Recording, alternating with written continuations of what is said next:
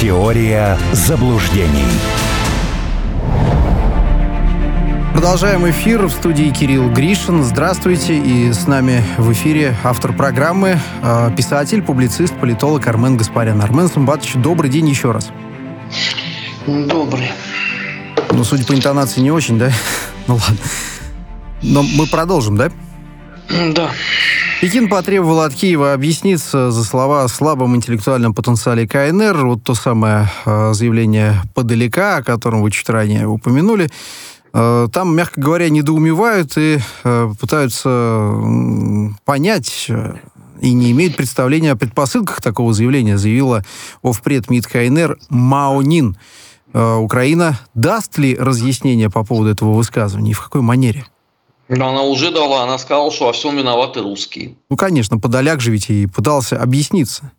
Но ну, это... он и говорил на русском языке, поэтому действительно русские виноваты. Кстати, это тоже же очень интересно, да, э, что Подоляк все заявления делает на русском языке. А где хуторской омбудсмен, прости господи? Тарас, как его там, Лубенец, этого дегенерата зовут. Э, он же должен э, быть на страже державной мовы. Но на Подоляка почему-то это не распространяется. С другой стороны, это чрезвычайно удобно. Что бы он не вякнул, а, если, условно, РИА Новости это опубликовал, уже можешь сразу сваливать все на Россию. А если это еще и в эфире кто-то будет обсуждать, ну, понятно, там же уже сказали, русские вырвали фразу из контекста. Из какого контекста? Но он же сам это произносит, что китайцы и индусы, по его мнению, интеллектуально недоразвиты. Ну, Сири Чунтерменша, такой уберменш сидит хуторской в рваных носках и с грязной задницей и размышляет об интеллектуальной достаточности. Ну, по-моему, это логично абсолютно. Но и странно, что Подоляк даже не придумал, я не знаю, ну, популярный, наверное, э, ход сказать, что это, ну, не он, а какие-то э, хакеры вскрыли, да, там, дипфейк ну, какой-то ну, как, создали. Как хакеры могут это вскрыть? Это же прямая трансляция, правда? Да все что угодно могут. Ну, ну, ну это ж Украины. Это ж хутор, как вы говорите, Подоляк. Да, Подоляк. Ну, что поделаешь. К этому надо просто привыкнуть. Э, китайским товарищам стоит просто такую засечку в памяти сделать, что это нормально и естественно. Это еще, кстати, не предел. Э, Неужели? Можно вспомнить э, похождение на тот момент посла хутора Федеративной Республики Германии. Который ливерной колбасой назвал? Ну, не только. Можно вспомнить, в конце концов, заявление в понедельник э, министра иностранных сношений Хутора э, Кулебы, э, который сказал в лицо Анна Лени Бербак, что что это самое хорошее, сиськи мять, давай уже сюда ракеты и пошла вон отсюда. Так что Китай еще юзом проскочил. Но они свое получат. Я нисколько не сомневаюсь. Там же еще есть Э, гипертяжелая артиллерия, да, это плохо говорящий на всех языках Арахами, и можно будет списать, что он просто мысли свои формулировать не умеет. Есть э, Стефанчук пока еще. Так что э, в Поднебесной стоит просто заранее настраиваться на то, что пометуй чуженец, здесь господарь украинец, к ним тоже придет. Ну, выход Кулеба, конечно, выглядит помассивнее. Другое дело, что это череда э, абсолютно невменяемых ну, с точки зрения нормальной политики, дипломатии, заявлений, шагов, как угодно. Мы вот тут одну историю обсуждали, э, когда Китай просто обрубил Литве э, любой экспорт. Э, просто и вычеркнув Китай, вычеркнув Литву, вот из этого значит, кода экспортных товаров, просто ни один товар вообще теперь не идет в Литву. Нет, ну, секундочку, здесь же это не Китай эту песню спел, правда же? Так верно, так может быть Китай... Это была креативная идея а, упомянутого вами гинеколога а, Урсулочки фон дер Ляйен. А Литва просто в силу того, что это, этого вот, вот если государство как человек, да, вот, вот это государство в роддоме 9 раз уронили головой об пол пыль не выветрилась. Вот, там еще не успели они даже сказать, там, что это как бы надо обсудить там, в Европарламенте, в Еврокомиссии. Как из Вильнюса э, протяжным криком раздалось песчаный карьер «Я», э, молокомолочный завод «Я», э, все «Я». Ну, в Пекине сказали, ну хорошо, ладно, вас никто за язык не тянул, получите. Сразу после этого Литва стала орать на Европейский Союз, что подождите, а как так? Мы же вот выполнили директиву, а нас скинули. На что им та же самая фон дер Ляйен сказала, подождите, какая директива? Это была так, это, это был мой взгляд в пространство. Но поскольку вот она же не учитывала, что кого-то можно 9 раз уронить головой о бетонный пол – ну вот теперь э, будут знать. Да, хутор э, рискует очень сильно э, воспроизвести вот эту модель. Кстати, им же это обещали за э, Motor Siege. Это же э, блинная была история продажи Motor Siege, правда же? Но она просто не до конца еще проработалась, назовем это так. Ну, разумеется, да. Но вот что касается Генассамблеи ООН, тут э, в качестве э, разогрева идет новость о том, что э, председатель сессии Генассамблеи ООН Денис Фрэнсис э, планирует э, встретиться с главой МИД России Сергеем Лавровым в рамках недели высокого уровня. Как вы полагаете, он действительно всерьез подготовится к этой встрече с Сергеем Викторовичем? Ну, а что он на ней обсуждать собирается? Вот вопрос, да. Ну, Украину, конечно, что? Ну, Причем Фрэнсис говорит, возможно, Лавров хочет обсудить ситуацию на Украине. То есть он еще не уверен, о чем Лавров будет говорить. Нет, ну хорошо, э, ну можно обсудить. Обсуждать можно что угодно. Э, первенство Миндюкина по волейболу можно обсудить. Э, можно обсудить тяжелую судьбу винницких доярок. Если мы переходим из плоскости светской беседы вот такой, да, Чичикова с Маниловым. Как было бы хорошо, любезный Павел Иванович, здесь построить мост, и чтобы вдоль моста мужички да хлебным квасом торговали. Вот если мы переходим из этой вот системы в практическую плоскость, то тут сразу первый вопрос, а что будет являться гарантом достигнутых договоренностей? На этом э, джентльмены кивают друг другу и расходятся. Потому что на сегодняшний момент этого не существует. Вот никто и ничто не может быть гарантом.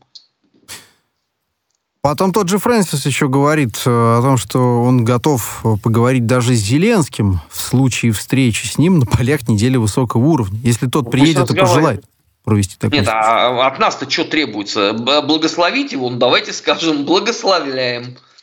Прекрасно. Да, ну, с Зеленским-то вообще сейчас можно о чем-то общаться? Вот что он, как, как, ну, как, как говорится, практика, какое количество времени он бывает вменяемый?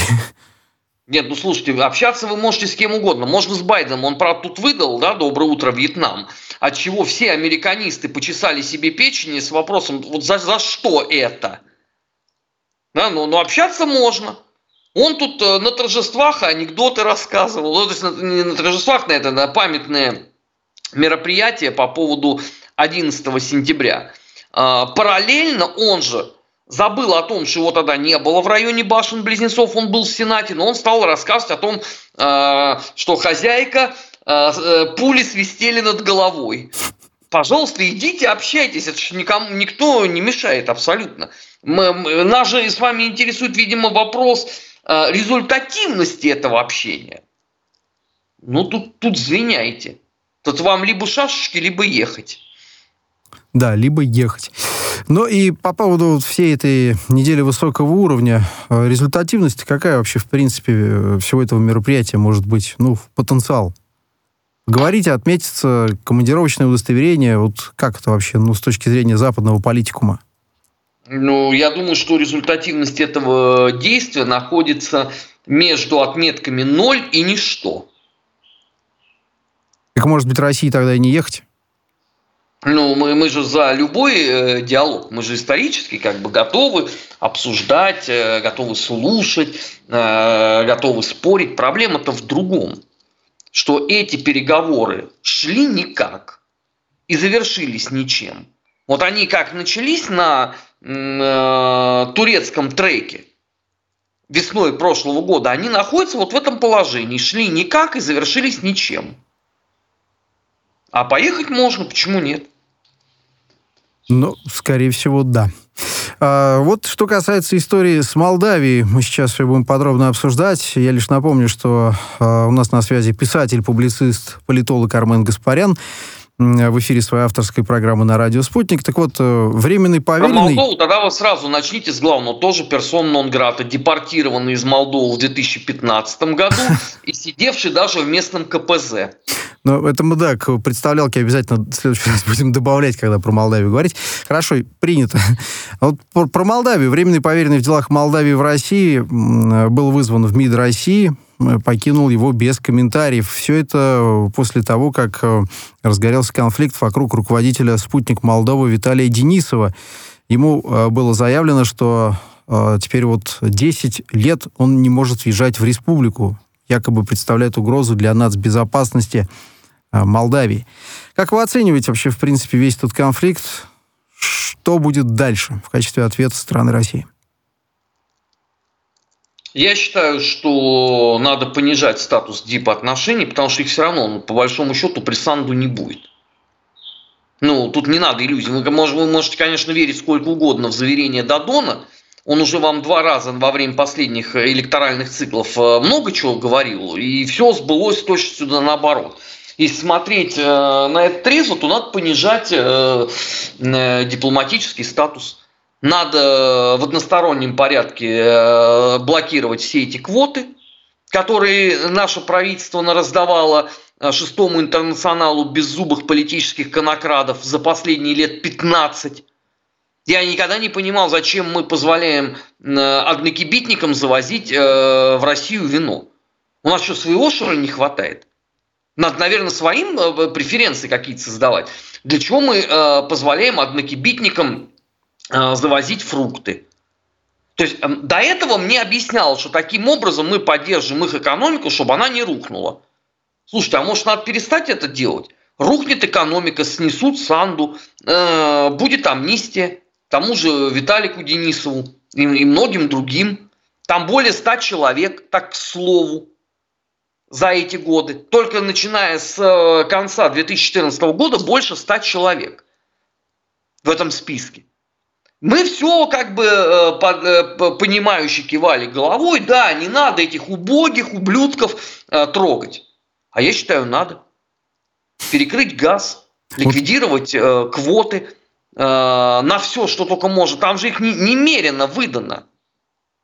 Потому что сначала это выдавалось для поддержки Дадона на выборах, потом это выдавалось для поддержки противостояния Дадона с Плохотнюком, потом это выдавалось для поддержки противостояния Дадона с Сандо. Я считаю, что, э, как Сагадеев пел, пробил последний день, настал последний час. Мои собаки ждут, скажи им фас. В конце концов, у нас есть вундерваффе с этой точки зрения.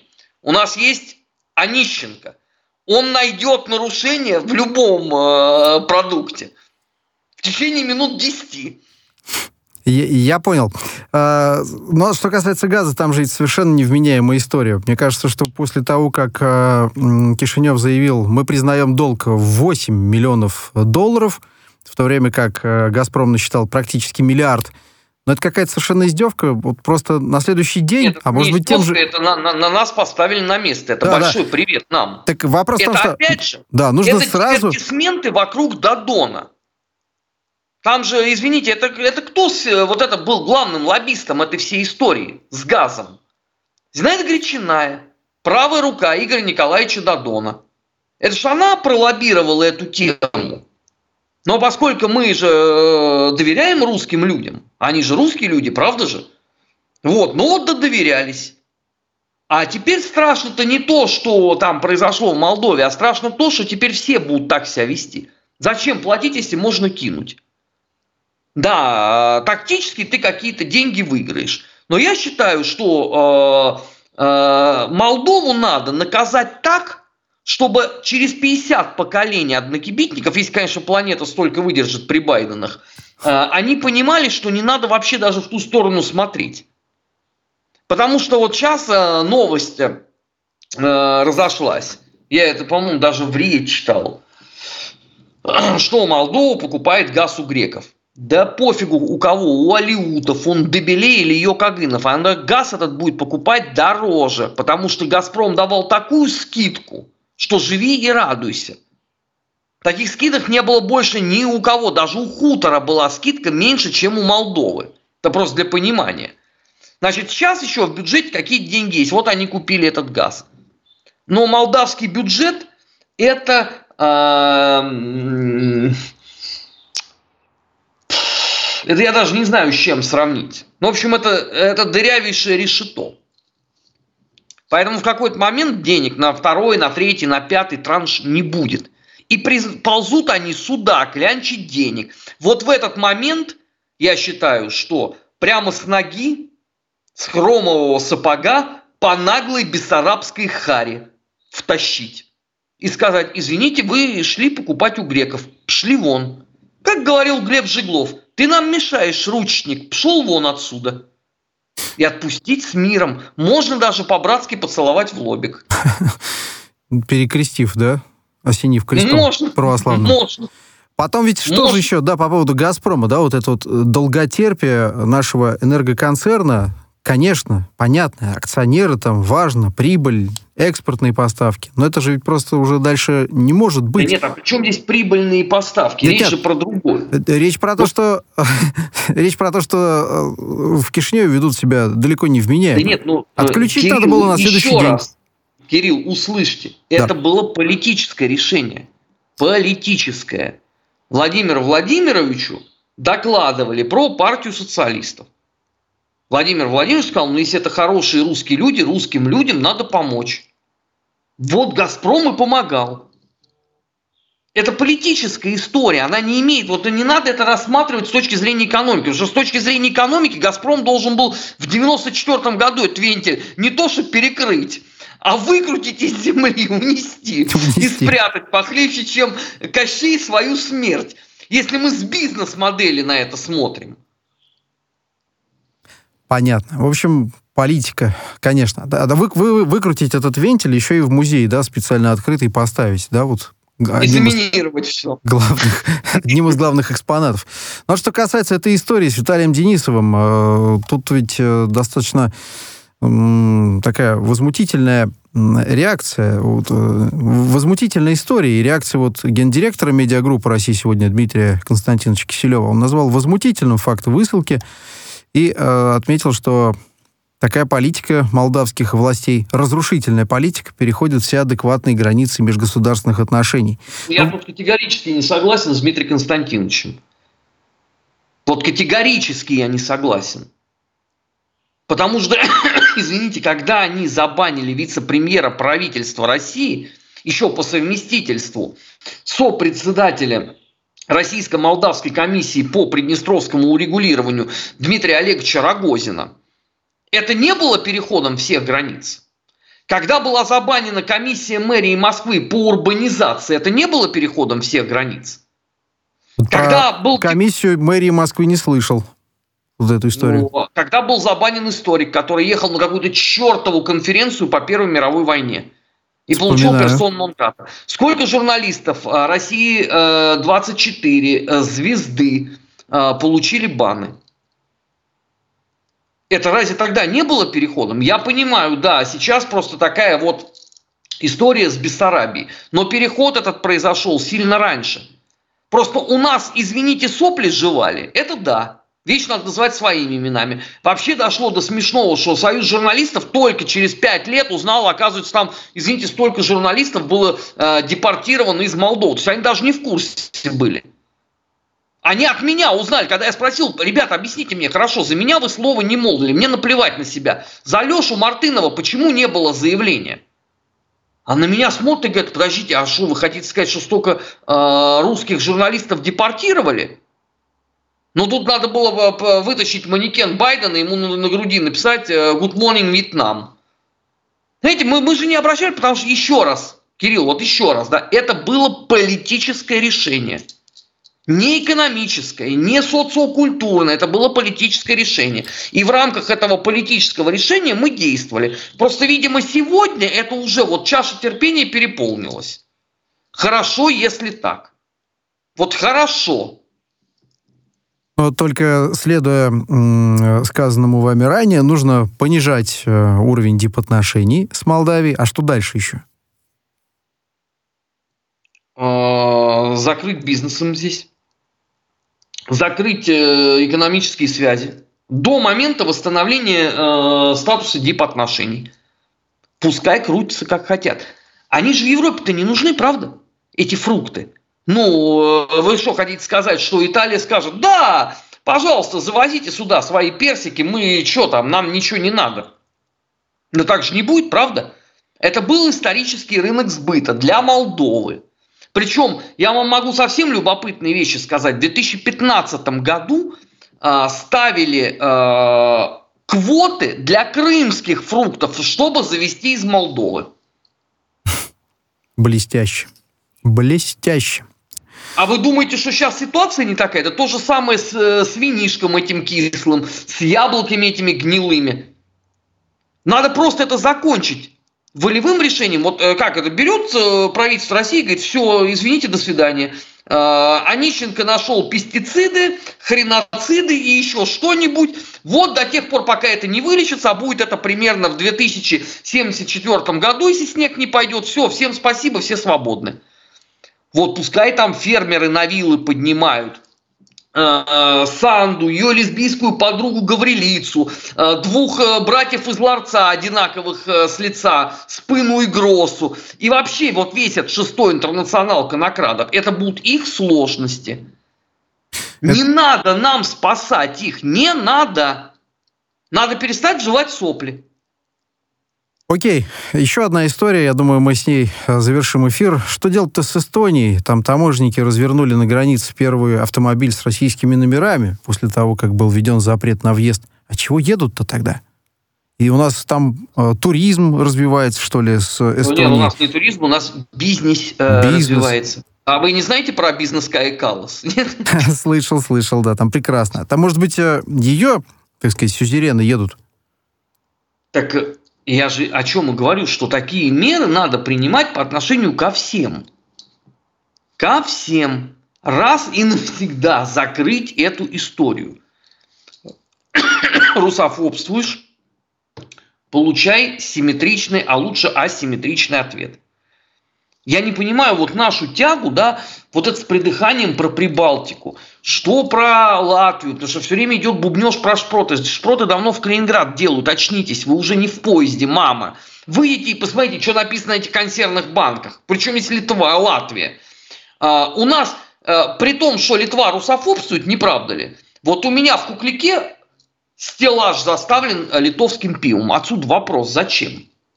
Вышвырнуть отсюда это вонючее пойло – тем более, э, давайте я тайну, может быть, для кого-то открою. Пиву вредно, когда его везут на большие расстояния. В Европе все пьют местное пиво. Извините, в Голландию вы же не возите британское, правда? У них в Голландии есть свое, в Бельгии есть свое. Зачем нам нужно вонючее ослиное пойло? Пускай Литва сама э, пьет э, эту порош, этот шмурдяк. Некуда сбагрить пускай разоряется к ядрене фене. Вот как французы вино свое готовятся выливать уже. Очень хорошо. Пейте крымские. Армен Сумбатович, давайте завершать по поводу Эстонии. Что же нам со всем этим э, делать? Политические решения, видимо, запоздали, э, следуя... И нынче не поздно. Нет, это надо просто волю проявить. Я понимаю Владимир Владимирович. Потому что он, как человек, родившийся в Советском Союзе, вот он, и я такой же – у нас вот внутри каждого вот это вот э, темник 15 братско-сестринских республик. Так нас этому учили ведь.